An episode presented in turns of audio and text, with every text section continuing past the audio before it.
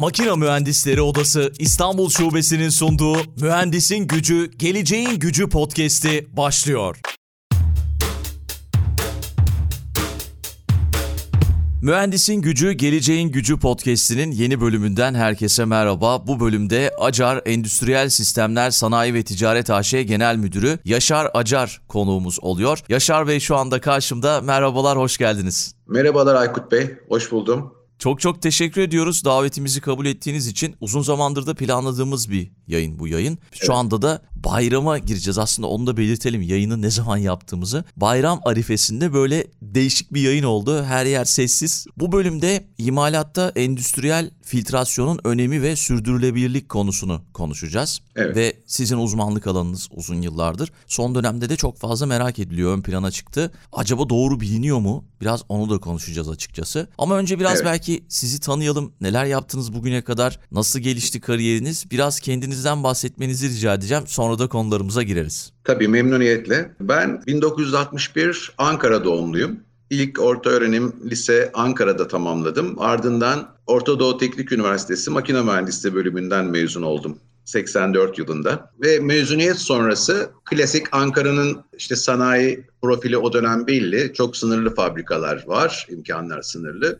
Bir şekilde İstanbul'da özel ilgi dalım da üniversitede eğitim sırasında da e, otomotiv idi. O konuda da ek derslerim, seçmeli dersler almıştım. Döndüm İstanbul'da. Otosan'da o zaman adı Otosan'dı. Koç grubunda. Otosan'da işe başladım 84 yılında. O dönem işte Anadolu'dan Taunus'a geçiş evresiydi Otosan'ın. FRP evet. fiber kaportadan saç gövdeli araç yapma serüveninin başlangıcında biz de yerleştirme proje grubunda görev aldım. 5-6 arkadaştan biriydim. Keyifli bir dönemdi. Aracı yerleştirdik vesaire. Sonrasında ben bir askerlik molası, o zaman askerlik biraz rötarlı yapılıyor idi o yıllarda. için ayrıldım ve dönüşte Sabancı grubu da otomotive girmeye hazırlanıyor idi. Temsa adlı şirketleri e, otomotive girdi. Mitsubishi ile bir lisans anlaşması yapıp Türkiye'de otobüs üretmeye başladı 86 yılında. Ben de 86'da Temsa'ya geçtim. Mühendislik bölümünden sorumlu olarak çalışmaya başladım TEMSA'da. Ee, İstanbul'da bir bölge müdürlüğü vardı. Amacımız da Japonya'dan lisansla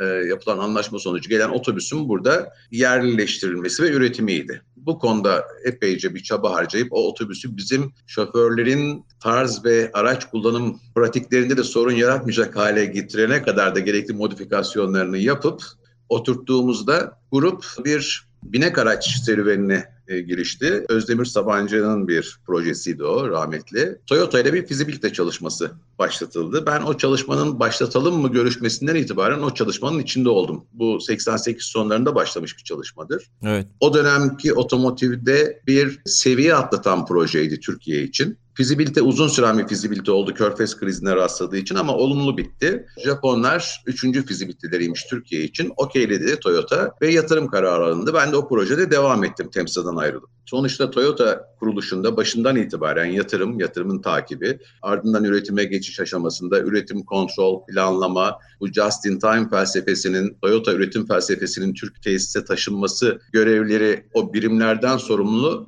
üretim grup müdürü gibi kaç bölümden sonra müdür olarak görev aldım projede ve üretime geçiş, sonrasında birkaç model değişikliği oturttuktan sonra istifa edip şu anda çalıştığım firmamıza katıldım. Firmamız bir aile şirketi denebilir. Benim eşim de ODTÜ'den sınıf arkadaşım aynı dönem mezun olduk. Ne güzel. O da bu endüstriyel havalandırma konusuna biz özel ilgi dalı olmuştu bizde. Başlamıştı, şirket kurulmuştu. O çalışmalara başlamıştı. Projeler oluşmaya başlamıştı. Ben de dönüp 96 yılından itibaren kendi firmamızda çalışmaya başladım ve halen devam ediyoruz. Böyle bir kısa geçmiş olur ama bu süreçte tabii benim 12-13 yıllık bir otomotiv serüvenim oldu. Hep proje hayatı yaşadım. Hani biraz uzak doğuyla ilişkiler, otomotivin bu kabuk değiştirmesine şahit oldum o dönemlerde. Sanayinin de paralelindeki gelişmelerini hep birlikte yaşıyor olduk. Ve belki de o dönüşümlere biraz katkıda bulunmuş olduk o projelerle, o fizibiliteyi kabul ettirmekle. Çünkü gerçekten 93 öncesindeki otomotiv ile 93'ten sonraki otomotiv sektörü OEM'ler açısından söylüyorum çok ciddi anlayış farklarına sahip oldular. Bunda da o projenin katkısı çok büyüktür. Bunu otomotiv sektöründekiler bilir. Özellikle satış sonrasındaki değişiklikler, o yapılanmadaki değişiklikler. Yani yan sanayi için de bir kabuk değiştirme, bu just in time tedarik, sevkiyat anlayışındaki gelişmeler, birer global tedarikçi olmaları yolunda da önemli adımları da o proje attı. Türkiye'deki projeye destek veren üreticiler sonuçta Toyota Europe'un tedarikçisi olup tüm globalde o araç için o parçaları üretir hale geldiler. Bu da yan sanayinin gelişimi için de çok önemli katkılar sağlamış oldu. Tabii bu yan sanayi profilini de 84'ten beri yakından tanıyor olduğum için halen de o sektörlere hizmet verdiğimiz için sanayinin gelişimini de böyle bu dönemde içinden yakından izleme şansım oldu. Harika gerçekten. Son dönemde de bu otomotiv konusu gündemde işte ve uzun yıllardır da siz bu işin içerisindesiniz. Tabii ki bu bölümde biraz daha farklı bir konuyu konuşacağız. Birbiriyle bağlantılı ama yine de Evet. şeyi merak ediyorum. Yani 80'li yıllardan itibaren anladığım kadarıyla Türkiye'de bu konuda bir takım çalışmalar başlamış. O zamandan bu zamana niye mesela bir otomobil yapamamışız ya da yapmışız biz mi bilmiyoruz? Ve Öyle bir teknoloji var mıymış bizde? Biz mi bilmiyoruz? Yanlış mı anlatılıyor bize? Konunun başında böyle bu konuya girebiliriz diye düşünüyorum. Ya şöyle, otomotiv dünyada en oturmuş üretim sektörü diyebiliriz. Bu standartların oturmuş olması, üretim mantığının oturmuş olması, kurumsallaşma açısından. Ama Türkiye'de otomotive dönük çalışmalar hani hep bildiğimiz devrim otomobil hikayesi var biliyorsunuz. Evet. Sonrasında aslında Türkiye'de otomobil üretimi çok da yeni değil. 60'ların ortasından itibaren e, Otosan'ın Anadolu'la başlattığı bir serüven var. Yani 67'lerden itibaren. Arkasından 70'lerin başında Tofaş'ın işte Murat Kuş Murat 124 ile başlattığı bir üretim süreci. Arkasından gelen o Kuş serisi dediği piyasanın vesaire. Paralelinde Renault o dönem girmişti. Şimdi araç üretmek enteresan. Türkiye'de bu çeşitliliğin bir nedeni o zaman biraz ithal ikamesi ve işte gümrük duvarları e, ve ülkenin ekonomik şartlarından da kaynaklanıyor idi. Çünkü bir takım duvarları, gümrükleri aşabilmek için burada montaj yapıyor olmak zorunluluğu vardı o dönemler. Ve Türkiye'deki tesisler birer lisansörle veya dış ortak firmayla Türkiye'de montaj sanayi gibi başladı. Aslında bu dönemler hani Kore gibi ülkelerin de bu işe bizim gibi başladığı yıllardı. Ama sanki biz bu süreci bugüne kadar tam fena bir yerde değiliz ama e, çok da iyi yönetmiş gibi düşünmüyorum. Yönetebildiğimizi düşünmüyorum ülke olarak. Çünkü planlar, hedefler vesaire bunlar dönemsel değişiklikler, dönemsel tercihler, siyasi tercihlerle falan şekillene geldiği için aslında bu tip e, sanayilerin gelişiminde ülkelerin bir hedef, öncelik sıralaması olması ve bunları takip eden birimlerin siyaset üstü devamlılığının garanti edildiği birimler olması çok önemli. Pek sağlayabildiğimizi sanmıyorum. Otomotiv üretmek tamam. Eğer ülkenin parası varsa bunu Malezya yaptı yıllar önce. Ben de üreteceğim deyip yatırımını yapıp bir firmadan know-how alıp tesisi kurup başlayabiliyorsunuz. Ama otomotiv bir rekabet, tabii tüm üretim sektörlerinde olduğu gibi rekabet içinde ve çok genelde globalde bir üretim fazlası var dünyanın. Dolayısıyla rekabetçi Doğru. olmanız gerekiyor. Bunun içinde bir ölçek ekonomisi otomotiv. Örneğin bir motor fabrikası yapıyor iseniz bir dönem kaba hesapla 250 binlerin altında yıllık üretim yapmıyor iseniz bir motor tipinden o tesisi kurmak rekabetçi olamıyor. Kesin. Maliyetler, genel giderlerin yansıması falan siz e, ucuz, rekabet edebilir bir araç yapamıyorsunuz. Dolayısıyla burada e, bir de bu know-how'u paylaşma konusu, geliştirme konusu girince işin içine Türkiye doğru bir başlangıç yaptı diyebiliriz ama devamını getirirken hani bu sanayinin buraya kalıcı yerleşimini sağlamak için dış ortakların, know-how sahibi olanların da elini taşın altına koyması gereğini biz uzun yıllar sağlayamadık. Bunda biraz da ülkenin şartları, ortamı, çevre şartları belirleyici oldu. Ama bu Toyota'da örneğin hani %50 ortak gibi gelmesi Japonya'nın buraya inanıp bu sektöre, pazara bir değişikliği başlatmış oldu bu anlamda. Ama benim düşüncem hani niye biraz olması gereken yerde değiliz dersek Bugün Türkiye ciddi bir ihracat yapıyor otomotiv sektöründe. Sadece araç değil, yedek parça ve yan sanayi ürünlerini de yurt dışına özellikle Avrupa'ya satıyoruz. Bu ithalatından kat kat yüksek. Fakat çok daha farklı bir yerde olabilir miydik? Olurduk ama e, burada yine rekabetçilik geliyor. İşte klasik girdilere bakıyorsunuz. Elemanla bitmiyor her şey. Enerji maliyeti, lojistik avantajlar, dezavantajlar vesaire. Artı bu tesislerin kurulacağı ülkenin genel siyasi ortamı ve bu yatırımın problemsiz yürüyeceğine dair ortak olacak veya girecek firmaların yaklaşımı. Belki e, hatırlarsınız yakınlarda bir iki yıl önce çok ciddi bir Alman araç üreticisinin çok büyük bir yatırım projesi vardı. Şirket kuruldu, başladı ama son anda konjonktür gereği belki başka ülkeye gitti. Evet, Doğu Avrupa'da artık devam ediyor olacak ve Evet. tek nedeni de siyasi e, ortam ve ülkenin şartlarıydı. Yani bu işin bir yönü, diğer yönü de dediğim gibi ülkenin genel alım gücü, pazarın alım gücü, hedeflediğiniz satış rakamları eğer yurt dışını hedefliyor iseniz o zaman da ölçek rekabetçi olabilmek için belirleyici. Bu bunlar biraz da frenler bu sektörde. Bugün Türkiye'de ciddi bir otomotiv sektörü var ama nasıl şekilleniyor? Alman ticari araç üreticileri Mercedes, MAN gibi belli araç tiplerini artık ağırlıklı Türkiye'de üretiyorlar Avrupa için. Bizim iç satışlardan çok daha fazlası yurt dışına üretiliyor. Ama bunu sağlamak için de dediğim gibi altyapıyı, pazar şartlarını, rekabetçi ortamı sağlıyor olmamız gerekiyor. Burada belki Türkiye'nin sadece sanayi değil tarımda da belki hani bir önceliklerini sıraya koyup zamanında Kore'nin yaptığı gibi, Japonya'nın hala yaptığı gibi bu kadar güçlü olmasına rağmen kimlere hangi konuda destek olacağını, teşvik vereceğini vesaireyi çok katı kurallara bağlayıp bu amaçları dönemler değişse de, hükümetler değişse de sürdürebilecek bir arka planla götürmesi gerekiyor. Bunu pek beceremedik biz. O yüzden de biraz belki Kore ile paralel başladığımız yerde şimdi onların çok daha gerisindeyiz. Evet önümüzde güzel modeller var, güzel örnekler var ama onları Evet. değerlendirmiyoruz sizin de dediğiniz gibi. Böyle gündem olduğu için otomotivle girelim istedim. Sizin de çok Hı. deneyiminiz var. Hala da takip ediyorsunuz. Evet. İşinde içindesiniz. O yüzden merak Evet. ettiğim bir konuydu. Ama sizin Hı işinizin bir parçası da filtreleme. Filtrelemenin Evet, ana amacı konumuz nedir? o. Ana konumuz o. Filtrelemenin amacı nedir ve endüstriyel uygulamalar için filtreleme neden önemli? Belki böyle ilk defa duyanlar olabilir. Bu işin içinde olanlar, podcast'i dinleyen, takip eden mühendislerimiz de var. Ama siz böyle ilk defa duyanlar için anlatırsanız çok çok iyi olur, bilgilenmiş olurlar. Yani filtrelemeden kastımız aslında bir tür ayırma prosesi. Yani istediğiniz bir medyadan o medyada olmasını istemediğiniz yabancı maddeleri ayırabilme işi diye çok kabaca tanımlayabiliriz. Bu suyun arıtılmasından başlayın veya tarihçesi de ilginç. Hani belki insanlıkla beraber var filtrasyon. Hani kum fırtınasında kalan bir Orta Doğulu o türbanını veya flörünü burnuna tutmazsa yaşama şansı yok. O aslında orada kumdan soluduğu havayı filtre ediyor. Ve buna benzer filtrelerle zaten 16. 17. yüzyıldan sonra başlamış ama asıl gelişmeler tabii sanayi devrimi sonrası. Bu kirliliğin insan sağlığına etkilerinin anlaşılmaya başlamasından sonra köklenmiş, büyümüş. İşte İngiltere madenlerdeki olan biten, e, oradaki oksijen eksiğinden yaşanan problemler vesaire ve tozdan e, etkilenmeler gibi. Sonrasında bu olanaklar, teknik olanaklar da geliştikçe kirleticilerle ilgili bilgiler de arttıkça onlarla ilgili çözümler de çeşitlenip şekillenmeye devam ediyor. Bugün kullandığımız hassas filtrasyon ürünleri HEPA'lar vardır mesela. Yüksek verim filtreler veya UPA'lar.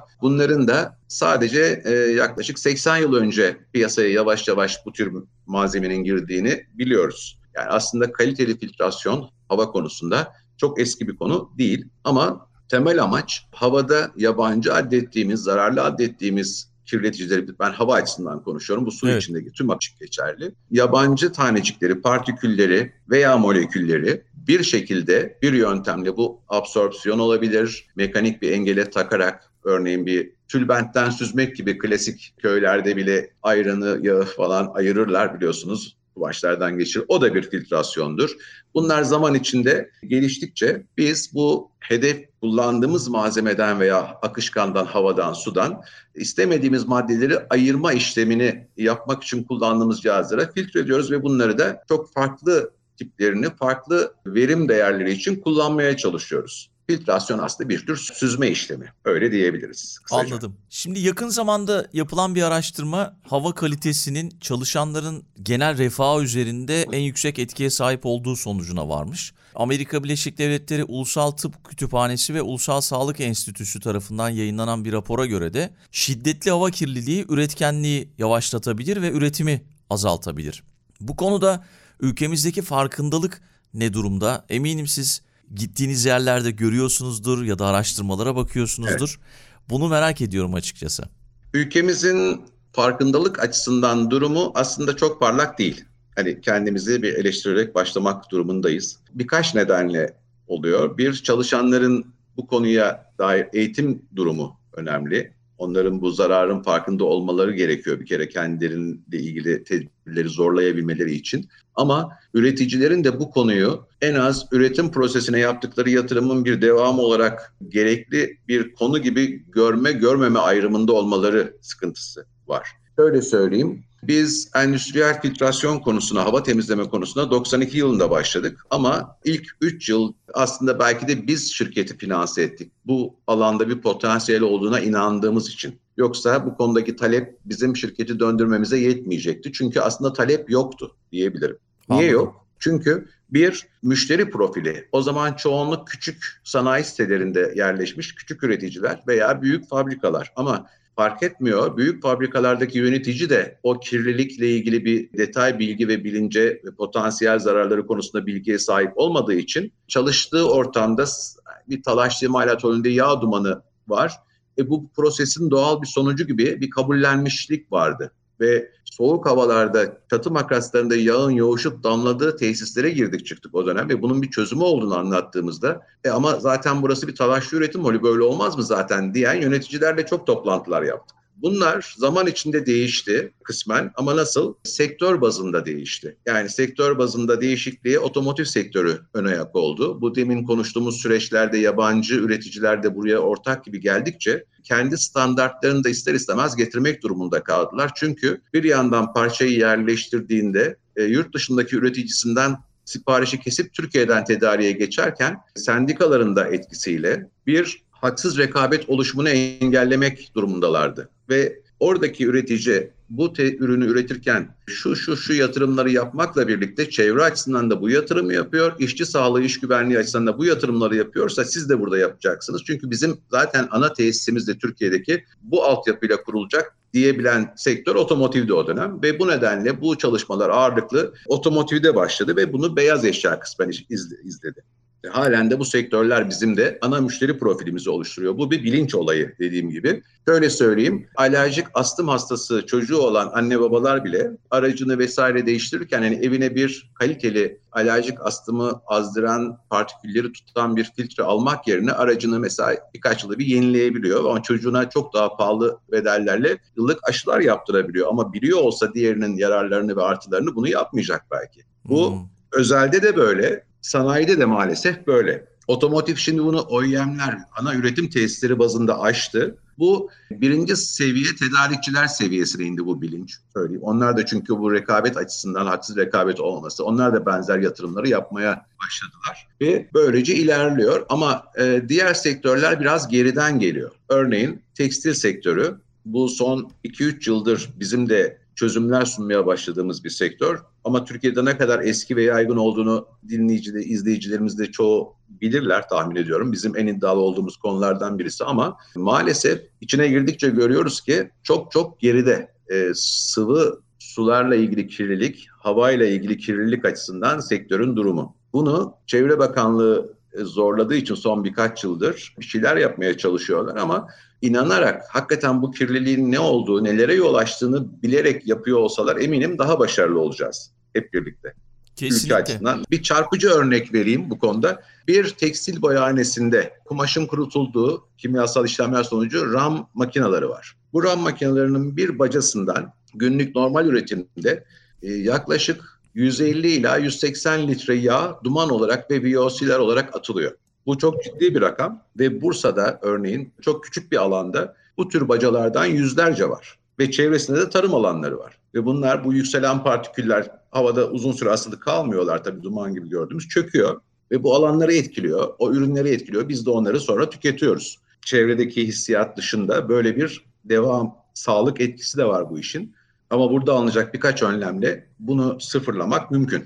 Kesinlikle ben endüstriyel filtrasyonun büyümesinin arkasındaki endüstriler hangisidir, hangileridir diye soracaktım size. Siz onların cevabını da verdiniz. İşte otomotiv bu işte ön ayak olmuş. Anladığım kadarıyla tekstil, beyaz eşya sektörü. Birkaç alan bu konuda özellikle öncü olmuş Ve son yıllar içerisinde de sürdürülebilirlik konusu özellikle bu devletlerin vermiş olduğu taahhütlerin yaklaşmasıyla birlikte bizim ülkemizde de popüler bir konu demeyeyim ama yani her zaman olması gereken bir konu ama biraz daha şirketlerin önem verdiği bir konu haline geldi. İşte çevresel ayak izi hakkında ve sürdürülebilirlik konusunda farklı farklı çalışmalar yapmaya başladılar. Bu konuda sizin gözlemleriniz nasıl? Şirketlerdeki değişim nasıl? Çevresel ayak izi perspektifinden baktığımızda filtrelemenin artıları, eksileri, bu dinamikleri nasıl görüyorsunuz? Ee, şöyle, bu yine sektör sektör değerlendirilmesi gereken bir konu. Ben demin e, otomotivden örnek verdim önce oldu diye ama Türkiye'de örneğin çimento sanayi bu filtrasyon konusuna zorunlu olarak belki benzer zamanlarda kısmen daha önce de girmiş bir sektör. Çünkü şehirlerin eski hali, e, çimento fabrikası olan şehirlerin eski halini hatırlar bazı dinleyicilerimiz. Toz kaplı ağaçlar ve e, şeylerle, sokaklarla girerdiniz örneğin Afyon'a oradaki çimento fabrikasından dolayı. Ama zaman içinde filtreler girdi. Halen çok doğru filtreler mi, doğru verimli mi çalışıyor tartışılabilir ama bir değişiklik var, gelişme var. Bunun benzerini kömür yakan enerji santrallerinde talep ediyoruz. Halen de o kavga sürüyor biliyorsunuz. Çok daha büyük ölçekte emisyonlar attıkları için. Burada sektörel yanı var ama yasal mevzuat da bu konuda öncelikleri biraz belirliyor ve öne alıyor diyebiliriz. Yani çevresel etki açısından öne çıkanları alıp önceliği oraya verip gitmek gibi bir şey var. Ama bu demin konuştuğumuz hani Türkiye'deki sanayinin gelişiminde böyle güncelden bağımsız geri planda bir birimin olmayışının eksiğini burada hissediyoruz. Amerikalıların EPA diye bir Protection Agency, çevre koruma ajansı gibi bir birim var. Yıllardır yayınları var. Ee, her sanayi kolu, her üretim kolu, tarım dahil buna, her kolda potansiyel riskleri, kirlilik etkilerini, alınmış tedbirleri, alınacak tedbirleri, olması gerekenleri ortaya koyan ve bu konuda bir veri tabanı oluşturan bir kurum. Böyle bir kurumumuz maalesef yok gibi. Çünkü ölçümlerde BOC diye bir genel tanım ölçülüyor baca emisyonlarında ama bunların içindeki karışımların potansiyel etkisini detaya inip kimse bilmiyor. Amerika'da bir takım araştırmalar var. Nüfusun %47'sinin bu tip emisyonlara açık alanlarda yaşadığını önce koyup sonra neler yapılabilirliği tartışıyor oluyorlar. Türkiye'de ise belki bu oran çok daha yüksek çünkü biz biliyorsunuz sanayiyi belli şehirlere, belli bölgelere Marmara bölgesi başta olmak üzere yığdık ve yıllar içinde oturttuk. E, buralarda bu kadar yoğun sanayinin olduğu bölgelerde bu etkilerin çok daha yüksek olması yüzdelerin kaçınılmaz. Bunlar hep biliniyor aslında. Bölge bölge sorunların da tavan yaptığı biliniyor ama bir şekilde yine bu işe sebep olan üreticinin bu konuda bilinçlendirilmesi bence daha önemli. Demin konuştuğumuz tekstil örneğinde yağın kaynağı aslında kumaştaki iplik. E, Almanya'ya belli bir kalitenin altında belli bir yağ yüzdesinin altında ip, yağı olan ipliği satamıyor e, uzak doğu üretici. Fakat o iplik Türkiye'ye çok rahat giriyor şimdi. E bu evet. da bizim emisyon Avrupa'daki bir üreticiye göre kat kat fazla olmasını getiriyor. Eğer bir önleminiz yoksa bunun ceremesini çevre, çevrede yaşayanlar ve tümümüz çekiyoruz. Böyle bir yasal mevzuat boşluğu veya e, nasıl boşluk demeyelim ona aslında bunun oturmuş ve sürdürülebilir sür, sürekli devrede olan bir pratik haline getirilemeyişi de negatif etkiliyor. Kesinlikle ben de katılıyorum. Avrupa tarafına, Almanya tarafına baktığımda genelde şöyle çözmüşler sorunu. Kapatarak çözmüşler. Neden öyle bilmiyorum ama Almanya tarafına biraz böyle kafa yoruyorum burada olduğum için. İşte kömür santralleri dediniz veya madenler diyelim. İşte çevreye zarar verebilecek başka enerji kaynakları diyelim. Onları kapatarak ve işte tekstil daha önce merkezi Hamburg'muş işte Almanya'nın farklı şehirleri farklı ülkelere kaymış. işte bizim ülkemize kaymış mesela. Şimdi Afrika ülkelerine kaymış. Evet. Biraz böyle onlardaki tabii daha oturmuş. Mesela bizim Çevre Bakanlığı'nın da ismi değişti biliyorsunuz. Ama hala yeterli önlemler alınıyor mu ya da bu konuda farkındalık yaratılıyor mu? O bir soru işareti. Ya ben şöyle, de katılıyorum. Avrupa'da Almanya örneğinde üretim sektöründe belli konulardan sanki vazgeçildi bu potansiyel risklerden dolayı. Çünkü tüm bu önlemler alarak o üretimi yapmak pahalıydı. Örneğin döküm sanayi, alüminyum. Avrupa'da artık motor bloklarını bile içeride döken çok tesis yok. Bu proses önce Doğu Avrupa'ya kaydı, Türkiye'ye kaydı. Şimdi bizi de aştı aslında rekabetçilik açısından. Hindistan gibi bölgelerden de Çin'den de ciddi tedariği var. Avrupalı üreticilerin. Bu döküm falan alüminyum sektörü niye problemli? Emisyonları çok yüksek. sıkıntılı sektörler. Ama bunun iyi uygulama örnekleri de var. Türkiye'de gayet başarılı alüminyum üreticileri var şu anda Avrupa'ya üretim yapan ve Avrupa'da işte en temiz tesis seçilen güzel yatırımlar var, e, başarılı uygulamalar var. Bizim de katkı verdiğimiz firmalar var. Bu başarılarında biz de biraz ortağız. Aslında fikirlerin çoğu bizim. Mesela bir iki örneğimiz var.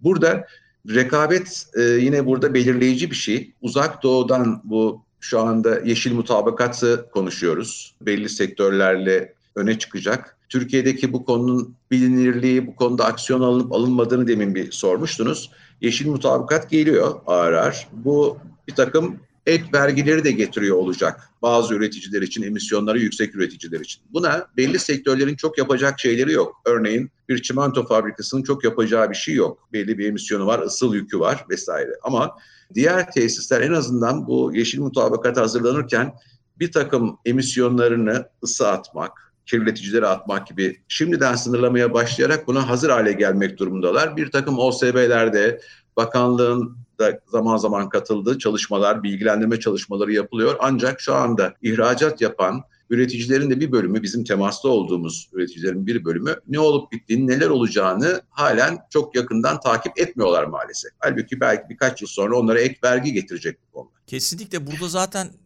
şirketlerin işte sanayideki kurumların herhalde çekincesi şu maliyet. Geçtiğimiz günlerde bu konuya dikkat çekmek isteyen bir finans kurumu bu yeşil mutabakat Avrupa Birliği sürecinde yeşil mutabakat zorunlu hale gelecek. Yani şirketler bunu Avrupa'ya bir ürün satarken sizin de söylediğiniz gibi zorunlu hale gelecek. Bir finans kurumu bunu fark etmiş ve bununla ilgili kredi veriyor. Yani evet. ve işte sanayi kuruluşlarını uyarıyor. Bakın böyle böyle bir durum var. Tamam sizin şeyiniz yoksa hani bu konuda bir ayıracağınız kaynak yoksa ileride böyle böyle bir şey olacak gelin hani biz bunu karşılayalım gibi böyle bir işbirliğine gidelim gibi bir şey geçtiğimiz günlerde gördüm. Ee, benim de o zaman haberim oldu açıkçası bu yeşil evet. mutabakat sürecinden. Şimdi siz de tam üstüne söylediğiniz gayet iyi oldu. Evet. Peki şeyden çok önemli bir çok konu. önemli. Evet.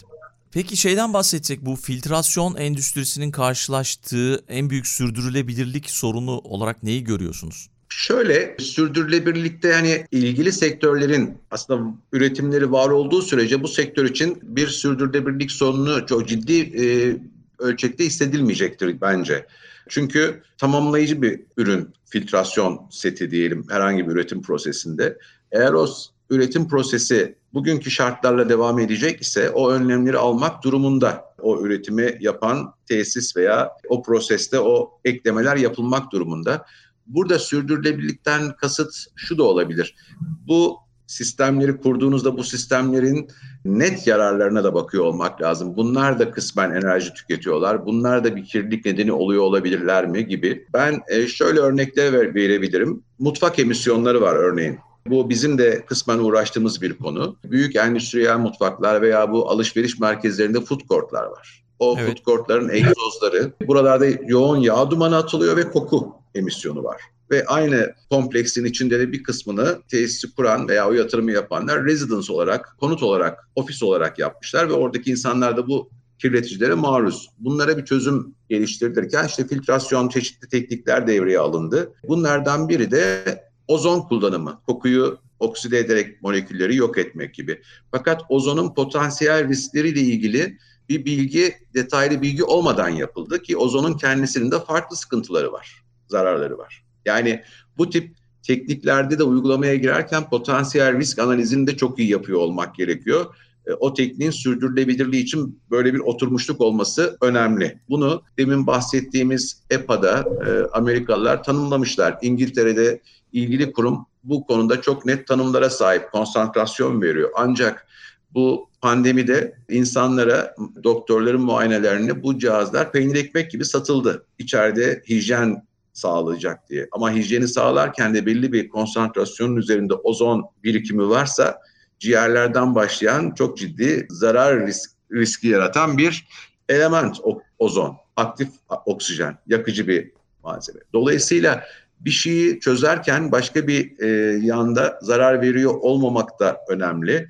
Dolayısıyla bu her bir filtrasyon tekniğinde kendine has böyle artılar eksiler olabilir. Bunların çok iyi değerlendirilip devreye alınıyor olması gerekiyor. Bunu yaparken sektörlerin de ne kadar devam edeceği, o konuda siz de filtrasyonla ilgili ürün geliştiriyor iseniz eğer, o ürünün ne kadar kullanılabilir olacağını da göz önünde almak durumunda kalıyorsunuz. Örneğin ölecek bir sektörde e, yurt dışında çok ciddi ARGE çalışmalarının yapılmayacağını biliyoruz. Yapılmıyor da zaten. Ama belli alanlarda bizim coğrafyamızda halen yapıyor olmak durumunda olabiliriz. Bir de filtrasyon konusunun sürdürülebilirliğinde bir sıkıntı da bu konunun üniversitelerde makine mühendisliği dalını alalım. Makine mühendisliğinin eğitim e, içeriğinde bir ders olarak olmadığını biliyoruz. Olması da çok zor. Bu havalandırmanın içinde bir bahis olarak geçebilir. Havalandırma da çoğu makine fakültesinde seçmeli derstir bu arada. Anladım. Her makine mühendisliği girmemiştir. Girse de bunu görmeyecektir. Dolayısıyla biraz bu olayın içinde yaşayarak öğrenilen bu vaka analizleriyle doğru yanlışları görerek yaşayarak öğrenilen bir konu. Devamlılığında böyle bir temel sorun da var. Yurt dışında da her ülkede böyle bir elin parmaklarını geçmeyecek kadar geneline hakim firma sayabilirsiniz. Buna Amerika bile dahil. Hakim, mühendisliğine hakim. Yoksa ben raftan ürünleri kastetmiyorum. Raftan ev tipi, ticari hava temizleyiciler çok fazla raftan satılan. Ama bir mühendislik çalışmasıyla bir belirlenmiş, verilen bir problemi çözmek için sizin tasarlayacağınız sistemin elemanı olacak bir sistem tasarlıyorsanız, bir filtre kullanacaksanız burada bir bütünü bilmeniz, sistemin gereklerini bilmeniz gibi detay bir donanıma ihtiyaç var mühendislik anlamı. Dolayısıyla bu yurt dışında da Türkiye'de de aslında bu konuyu bilenlerin yanında usta çırak ilişkisi gibi bir anlamda zamanla bu vakalarla yaşayarak öğrenilen de bir süreç. Bizim bir avantajımız vardı. Çok köklü yabancı bir grubun 30 yıla yakın Türkiye bacağı olduk. Ve tüm o bilgiye bizim ulaşımımız vardı.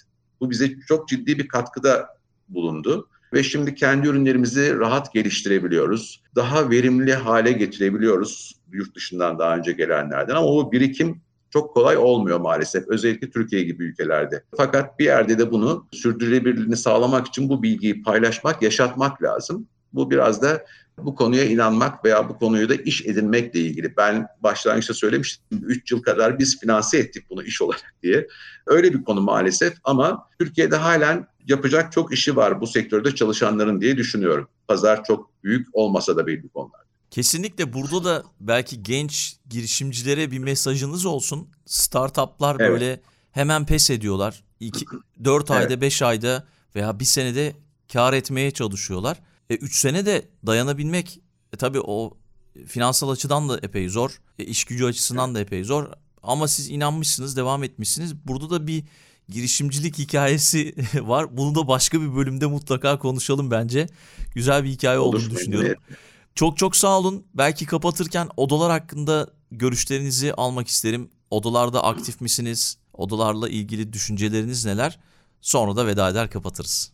Odalar ve sivil toplum kuruluşları, mesleki kuruluşlar genelde gerçekten önemli. Bu demin altını biraz çizmeye çalıştığım boşluktan dolayı Türkiye için çok daha önemli. Hani ekonomi politikalarının bir takım e, çevre şartların güncel değişimlere, rüzgarlara açık olduğu yerlerde bu doğruları bilip devamlılığı olan ve bu fikirleri savunabilen yapıların olması çok önemli. Sektörel dernekler var Türkiye'de odalardan başka. Onların da varlığı çok önemli. Odalar örneğin meslek dernekler var. Bunlar makine ile ilgili olanı Macbeth bünyesinde toplanmış durumda. Akışkanlarla uğraşan firmaların oluşturduğu bir Akder var. Pompalarla ilgili Pomsat var. Biz örneğin o yapıda Enosat bünyesinde çalışıyoruz. Makine aslında yapıyoruz bir anlamda filtrede bir makine diyebiliriz ama Endüstriyel Otomasyon ve Sanayiciler Derneği altındayız. Çünkü her yaptığımız ürünün de bir otomasyonla ilişkisi var ve otomasyonu da kullanıyoruz. Bu Enosat'ta böyle bir aktifliğimiz var. Ben kişi olarak da aktifim. Şirketimiz aktif zaten. Birkaç dönemdir yönetim kurulundayım. E, makine mühendisliği odasında da 84 yılından beri üyeyim. Artık 40 yılıma yaklaşıyorum herhalde. Oo, ne güzel. E, bizle ilgili çalışmalar olursa katkı vermeye çalışıyoruz. Hazırız. Güzel bir projesi var şimdi makine mühendisleri odasının. Kartal'da hangar, hangar. veya fabrika Evet. Ee, onunla ilgili e, Enosat da bir destek vermek üzere görüşüyor. Biz de görüştük ilginç çalışmalar var. Bunlar önemli. Odaların bir başka önemli rolü de bence maalesef Türkiye'de eğitim standartımızda da bir problem var. Yani her diploma sahibi mühendisin birikim seviyesi aynı değil, olması gereken yerde değil. Bu bir Türkiye gerçeği. Çok farklı farklı üniversitelerimiz var. en azından belli uygulama konularında, odanın el attığı konularda bunların aynı bilgi seviyesinde veya aynı tabandan olaya başlayacağı seviyeye getirilmelerinde odaların öteden beri katkısı var. Bundan sonra da artarak devam etmesi konusunda ciddi bir ihtiyaç var. Onun için odalar çok önemli ve var olmaları ve daha aktif olmaları gerekiyor. Biz de kendi işimizle ilgili konularda elimizden geldiğince yanlarında olmaya hep hazırız. Zaman zaman da oluyoruz. Çok çok teşekkür ediyorum Yaşar Bey. Mühendisin Gücü, Geleceğin Gücü podcastine konuk olduğunuz için. Değerli bir yayın oldu yine. Değerli bilgiler verdiniz. Çok sağ olun. Ben teşekkür ediyorum. Size de kolaylıklar diliyorum. O zaman son sözü size bırakıyorum. Evet ben de mühendisin gücü, geleceğin gücü diyerek tamamlıyorum.